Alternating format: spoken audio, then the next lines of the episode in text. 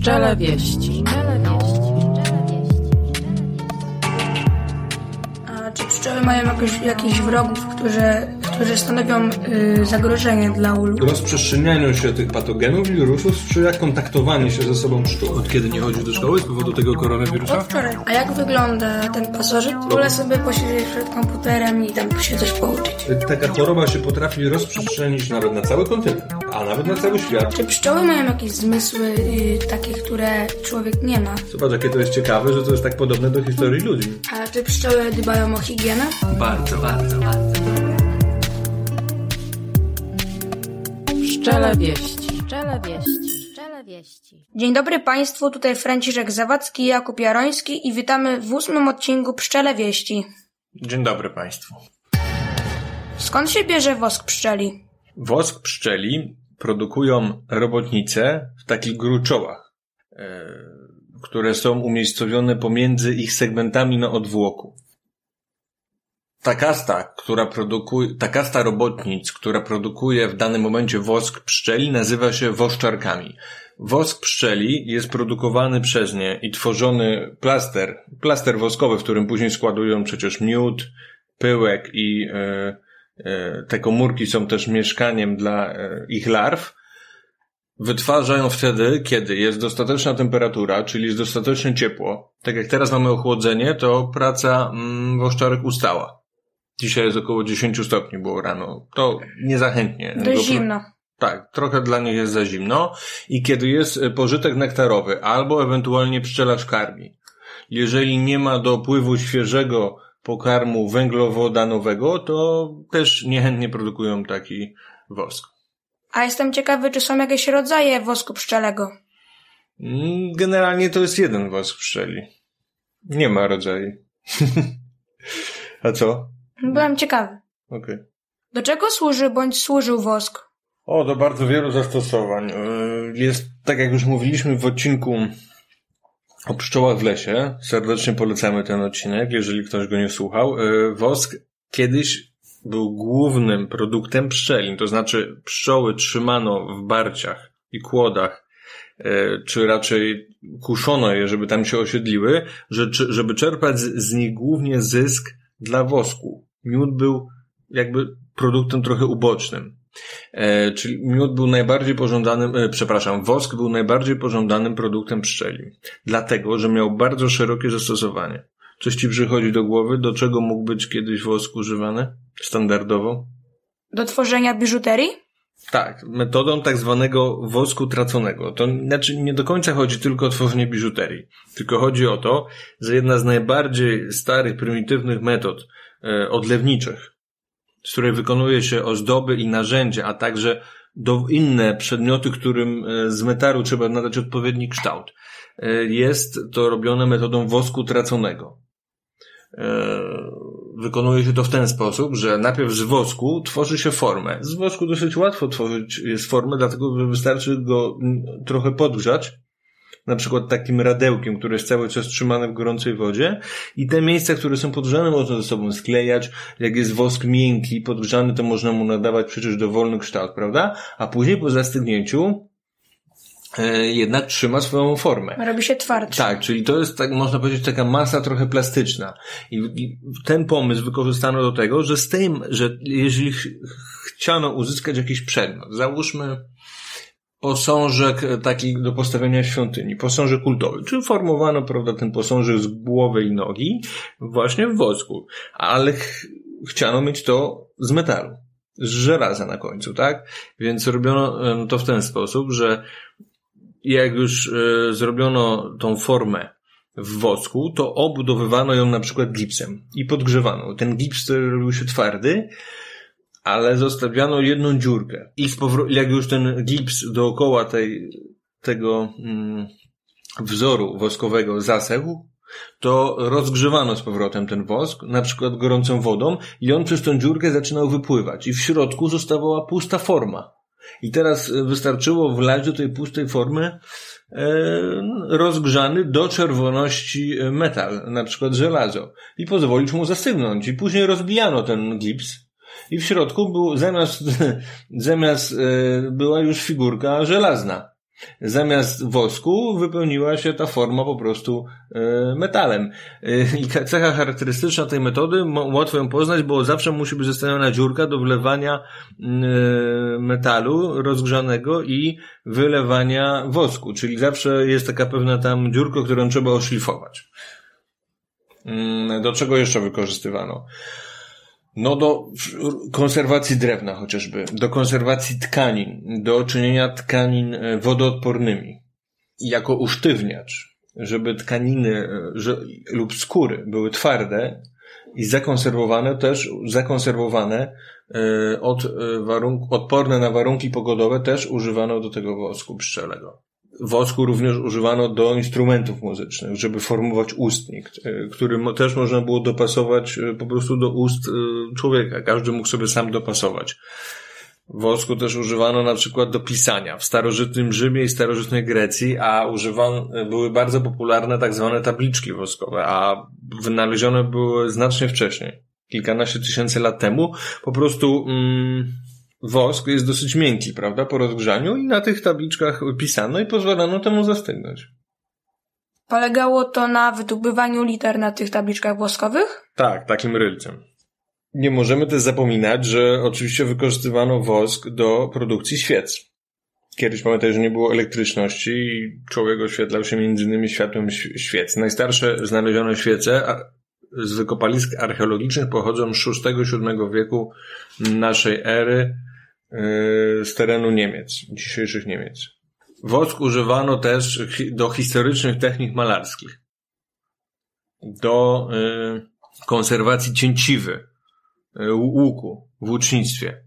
Bez tego po prostu cięciwa by się bardzo szybko zużywała i nie, na, i nie miałaby tych takich właściwości rozciągających. Znaleziono nawet także w dalekiej, w dalekiej przeszłości, w czasach neolitu, wosk, który prawdopodobnie użyto jako wypełniacz y, ubytków w zębach. Także to wosk używano w takiej prymitywnej jeszcze y, medycynie, można powiedzieć. Jako sztuczny ząb. no, raczej nie, bo ca, cały ząb to by się nie utrzymał, bo to jest jednak mimo wszystko za miękkie. Nie, jako tylko wypełniasz. Wypełniasz po prostu tak zamiast plomby, no. Znaczy właściwie to był rodzaj plomby, tylko że jeszcze takim materiałem e, pierwotnym, na pewno niewysterylizowanym odpowiednio i tak dalej. Także, ale mimo wszystko lepsze było to, niż zostawić na przykład taką dziurę, prawda? Gdzie mogło się wdać zakażenie. Wosk jeszcze jest używany e, jak na przykład e, do kijów bilardowych, jako nawilżenie, jako nawilżenie do, e, czy raczej natłuszczenie, na, jako smar do mm, broni palnej, do nabojów. Pokrywało się kiedyś też mie- mieszaniną wosku. Mieszaniną, w której jednym z składników był wosk. No i tak jak mówiłem, do wzmacniania skóry, a więc na przykład buty. Nie można, buty zawsze były nawoskowane. Choćby też po to, żeby były wodoodporne, ale podeszwa zawsze musi być twarda e, w takich butach, prawda? Więc była na pewno pokrywana wieloma warstwami wosku, ale też e, na ramienniki na przykład, które pozwalały walczącym żołnierzom się bronić, prawda? To wszystko musiało być twarde i zakonserwowane woskiem. No, przynajmniej w naszym rejonie geograficznym nie znano innego lepszego materiału w tamtych starożytnych czasach. Wosk kiedyś i dzisiaj także używany jest bardzo często w kosmetykach. A czemu wosk robi się ciemniejszy? Wosk robi się ciemniejszy pod wpływem starzenia wólu. Jak tutaj możesz zobaczyć, świeży wosk jest prawie biały, albo jasno-żółty. Ale te, te najbardziej y, świeże fragmenty właściwie są takie białawe. Y, z czasem pszczoły pokrywają go y, też propolisem, czyli robi się bardziej żółty. A taki ciemny, aż do czarnego, robi się pod wpływem rozwijających się tam larw. Każda larwa, która się wygryza, zostawia swój kokon tam. I on powoduje, że coraz bardziej zmienia się, y, pozostałości tego kokonu powodują, że skład tego plastra pszczelego właściwie się cały czas zmienia. I taki kilkuletni plaster pszczeli, taki bardzo ciemny, nie ma już w sobie tyle tego wosku, co taki świeży. Ale jest za to bardziej wytrzymały.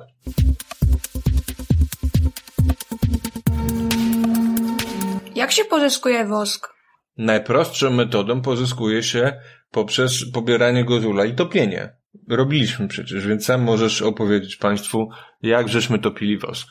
Na początku gotowaliśmy w garnku y, tak żeby y, z- y, wosk stał się płynny. Później zanieśliśmy y, ten wielki g- garnek na dwór, gdzie y, mieliśmy przefiltrować, czyli oddzielić y, resztki stałe, y, stałego wosku od takiego płynnego i No i od tych, przede wszystkim od tych fragmentów różnych pozostałości po tych kokonach. tak, po y, larwach. I tak y, uzyskaliśmy y, płynny wosk, który potem stwardniał i I wyszedł taki fajny, ładnie pachnący, prawda? Powąchaj sobie jeszcze raz. Ładnie pachnący, e, Czuć miodem, takie miodem. ciastko woskowe, prawda? Które ma kształt e, odzorowany garnka, w którym zastygło. Aż chce się to wąchać, prawda? Jest taki przyjemny zapach. A jestem czeka- ciekawy, dlaczego, y, gdy topi się wosk, to czemu po prze- przetopieniu go jest go tak mało? A widzisz, e, a, a widzisz, to jest sprawa matematyki i geometrii, którą stosują pszczoły. Oczywiście e, nieświadomie, ale mimo wszystko e, instynktownie ją stosują. Wosk jest drogocennym materiałem dla pszczół. Żeby wyprodukować 30 gram wosku, pszczoły muszą zużyć kilkaset gram miodu. E, To powoduje, że e, w ewolucji była presja selekcyjna na to, żeby pszczoły były jak najbardziej oszczędne w tym. Dlatego nie robią komórek okrągłych ani trójkątnych, tylko robią komórki sześciokątne, heksagonalne, dlatego że nie ma tam wolnych przestrzeni, czyli wosk się nie marnuje, a jednocześnie biorąc pod uwagę cały wzór plastra pszczelego, że komórki ze sobą sąsiadują, jest to jedne z, z najlepszych możliwych matematycznie rozwiązań, żeby, maks, y, żeby maksymalnie efektywnie wykorzystać wosk przy jego minimalnym zużyciu, a jednocześnie, żeby móc zapełnić maksymalnie taki plaster pokarmem i larwami, wiesz? Zostało to matematycznie zresztą wyliczone, że pszczoły są w tym prawie idealne. Nie są stuprocentowo idealne, bo można by wymyślić jeszcze wzór, który byłby kilka procent bardziej efektywny. Jeden matematyk to policzył. Ale są naprawdę w tym bardzo dobre. I zobacz, taki świeży plaster pszczeli, on ma dosyć dużą objętość, ale to jest głównie powietrze. Gdybyśmy teraz to zgnietli, to powstałaby taka mała kulka, wiesz? Dlatego, mimo że tych plastrów napchaliśmy cały gar, to tak naprawdę, no wysz, wyszło nam dużo mniej e, samego czystego wosku, niż można było się spodziewać. Nawet ciebie to zaskoczyło, prawda? Tak. Tak. A jestem ciekawy, jak zbudowany jest wosk pszczeli. A czy plaster pszczeli? Plaster. No to właśnie z takich komórki są w przekroju w kształcie sześciokąta, ale o, zobacz, tu nawet jajka widać. Widzisz? Takie zeschnięte. Widzisz? No. Mm, ale y, dna komórek składają się o, w taki znak, którym jest, przypomina znak Mercedesa. Także jest to dosyć skomplikowana w sumie figura geometryczna, ale to dno komórki jest ważne dlatego, że jak się popatrzy pod słońce i tak, żeby plaster prześwitywał, to zobaczymy, że, mm, że środek e, komórki po przeciwległej stronie jest na tej samej wysokości co łączenia ścianek, łączenia krawędzi po naszej stronie, prawda, komórek? To też powoduje, że pszczoły po prostu są efektywne w wykorzystywaniu woska, nie marnują go, prawda? I jeszcze jedna taka ważna ciekawostka, że zobacz, że wszystkie komórki są pochylone, tak jak pszczoły go budują, to pochylone są, yy, to zobacz, że jeszcze jedna taka ciekawostka. Zobacz, że wszystkie komórki na plastrze pszczelim skierowane są troszeczkę do góry. Pszczoły jak budują, to je pochylają troszeczkę do góry. Właściwie nie pochylają, tylko skierowują trochę do góry. Wylot komórki jest wyżej niż dno komórki. Wiesz dlaczego? Jak myślisz? Mm, niestety nie. No jak? A co tu masz? Gdyby, gdyby tego nie było, to ten płynny miód po prostu by stąd wylatywał. A tak to, ponieważ na zasadzie grawitacji, ponieważ dno jest niżej, to on siedzi w tych komórkach. Rozumiesz? Mhm. Ile czasu wosk będzie się starzał? To zależy od tego, jak dużo larw na nim się rozwija. Przeciętnie myślę, że kilka lat. Aż stanie się prawie, że taki cały czarny. To ciekawe. Tak, nagraliśmy filmik i yy, w komentarzu, yy, w opisie tego odcinka podamy link do, do tego filmiku i yy, ten, kto będzie ciekawy, może sobie uzupełnić. A czemu niektóre komórki są większe, a niektóre mniejsze? Dlatego, że większe komórki są dla la- larw trutowych, czyli larw kogo? Y, samców? No, dokładnie. One są większe i dlatego muszą mieć większe komórki. A robotnice są mniejsze, to mają mniejsze komórki. Większość komórek w gnieździe pszczelim jest e, na robotnicę, ale około 10, 15, 20% jest też trutowych. A dzisiaj mi pokazałeś taką ciekawą rzecz. Y, czym jest ta cienka powłoka y, woskowa? Jaka cienka powłoka? Bo dzisiaj mi pokazywałeś taką ciekawą rzecz i chciałem się dowiedzieć, co to jest ta cienka powłoka, taka woskowa. A, to jest taki wzór, który mm, robią producenci węzy, y, a pszczelarz y, za pomocą drucików wtapia je w ramkę, żeby po prostu mm, no, podać już pszczo- y, pszczołom zaczęte komórki. On, to im powoduje, że oszczędza pracę woszczarek, dlatego że zobacz, że część komórek jest już wybudowana, same dna, a one muszą tylko wydłużyć. To jest po prostu dla, szybciej pszczelarz tutaj uzyskuje wybudowany plaster, niż by włożył pustą ramkę. Widziałeś, jak na pustej ramce to muszą całość wybudować. Ułatwia im to pracę. Tak, a tak to muszą tylko pociągnąć komórki. Yy, Zaletą też tej metody yy, ramek z węzłem jest to, że wszystkie ramki są równe, że one nie pokleją nic tam dookoła i tak dalej. Także to ułatwia pracę. Początek tego wynalazku jest, yy, datuje się na, znaczy datuje się, początek, wiemy o tym historycznie, że to wynaleziono w XIX wieku. No i to by było na tyle. Dobrze, to do widzenia Państwu, do usłyszenia w następnym odcinku. Jak zwykle prosimy o co? O subskrypcję z dzwoneczkiem, żeby odcinki przychodziły z powiadomieniem i zostawić, jeśli Wam odcinek się spodobał, może zostawić łapkę w górę. Dokładnie. Pozdrawiamy. Do usłyszenia. Franciszek Zawadzki. Jakub Jaroński. Szczele wieści. Cium, cium, cium, cium.